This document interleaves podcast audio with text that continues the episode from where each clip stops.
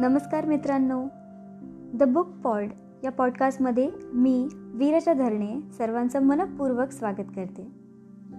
मागील एपिसोडमध्ये श्याम व श्यामच्या आईने आपल्याला फूल व फुलांच्या कळ्या यासारख्या छोट्याशा गोष्टीतूनही किती सुंदर शिकवण दिली.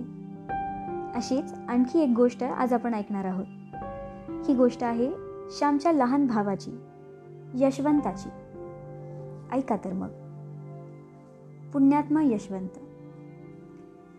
त्या दिवशी शनिवार होता. एकादशी होती. श्यामने गोष्ट सांगाव्यास सुरुवात केली. जरा थांब बारकू या वयाचा आहे. काल तो भाकर न खाता चालला होता. शिवा म्हणाला तो पहा आलाच. ये बारकू ये. माझ्याजवळ बैस. असे म्हणून गोविंदाने बारकूस आपल्याजवळ बसविले. श्याम सांगू लागला.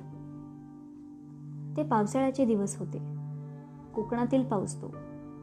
मुसळधार पाऊस ओतत होता. जिकडे तिकडे पाण्याचे लोट खळखळाटत वाहत होते.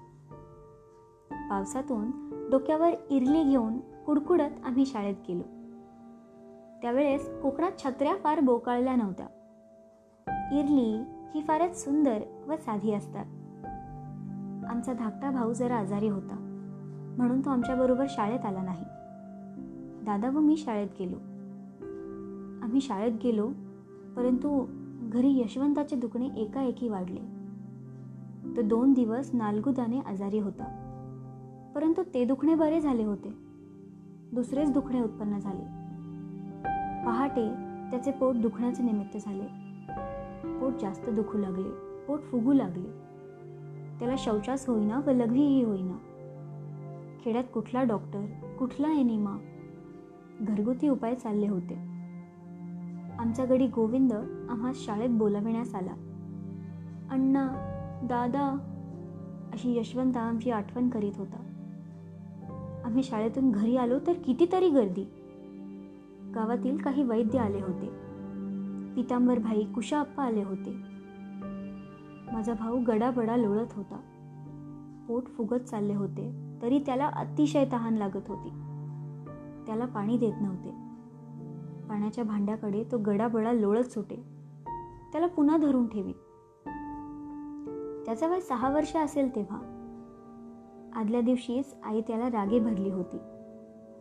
अंगणात चण्याची डाळ वाळत घातली होती. शेळी येऊन डाळ खाऊ लागली तर यशवंताने ती हकलली. शेळीने तोंड घालून डाळ उडवली होती. ती तो सारखी करीत होता. गोळा करून ठेवीत होता. इतक्यात आजीने पाहिले व ती म्हणाली डाळ खात होतास का रे चोरा? आणि कळू नये म्हणून नीट सारखी करून ठेवतो आहेस वाटते. बराच किरे आहेस. नाही ग आजी मी नव्हतो घात उगीच आपली माझ्यावर आळ.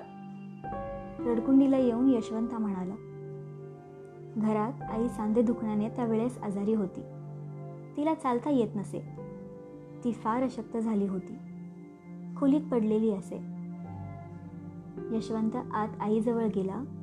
तो आईही त्याला रागे भरली. डाळ खात होतास का रे? कितीदा सांगितले वस्तूस हात लावू नये म्हणून? आई मी तेव्हा शपथ नाही हो खाल्ली डाळ.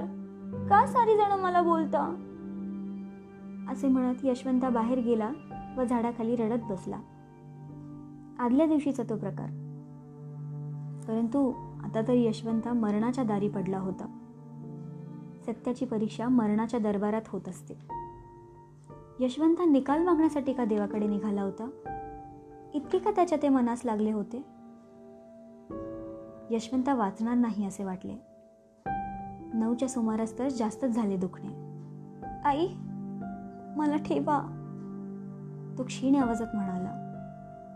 माझ्याजवळच आहेस बाळ तू? आई म्हणाली. अशक्त व आजारी आईने मरणोन्मुख यशवंताचे डोके मांडीवर घेतले होते. तिच्या डोळ्यात पाणी आले होते. आई माझे डोके खाली ठेव हो. तुझी मांडी दुखेल. तुझे सांधे दुखतात. यशवंत खोल आवाजात आईला म्हणाला. आईचे हृदय गहिवरले नाही हो बाळ नाही दुखत सांधे.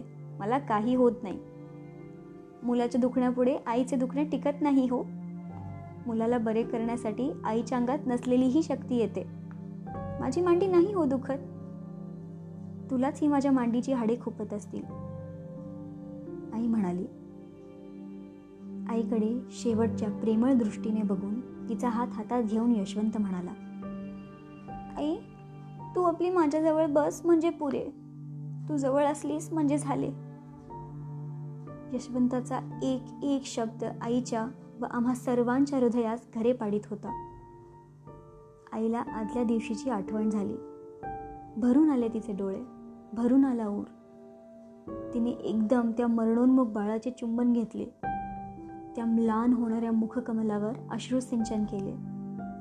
ते पहा प्रेमळ डोळे यशवंताने उघडले व आईकडे परमभक्तीने व प्रेमाने त्याने पाहिले. त्यानंतर थोडा वेळ गेला व तो आमचा यशवंत रामराम म्हणत आम्हा सोडून गेला. आई नेहमी म्हणायची यशवंत पुण्यात्मा होता. म्हणून तो एकादशीच्या दिवशी देवाकडे गेला. लहानपणी आम्ही आकाशाकडे पाहत असू व तो तारा यशवंताचा असेल असे एकमेकास दाखवून म्हणत असू. पुण्यात्म्यांच्या आकाशात तारे होतात असे वडील आम्हास सांगत. आम्हाला इथे खरे वाटे. आज यशवंत नाही व आईही नाही. परंतु त्या मरणप्रसंगीचे खरे उभयतांचे प्रेम ते अमर आहे. असा थोर भाऊ व अशी थोर माता मला मिळाली होती. या विचाराने मला धन्यता वाटते. त्यांच्या नखांची सर मला नाही. मी पामर किडा. परंतु माझ्यातही काही चांगुलपणा काही प्रेम असले तर त्याचे श्रेय त्या मातृनिष्ठ भावास व मुलांच्या शिलास जपणाऱ्या त्या थोर मातेस आहे. अशी आई व असे भाऊ लाभावयाला पूर्व सुकृतच लागते. बहुता सुकृतांची जोडी पदरी असाव्यास हवी. सत्संगी लाभावयास जशी पुण्याही लागते त्याप्रमाणे थोर माता पित्रे थोर भावंडे मिळावयासही पुण्याई लागते. परंतु माझी असेल असे मला वाटत नाही. ईश्वराच्या कृपेचीच ती देणगी होती.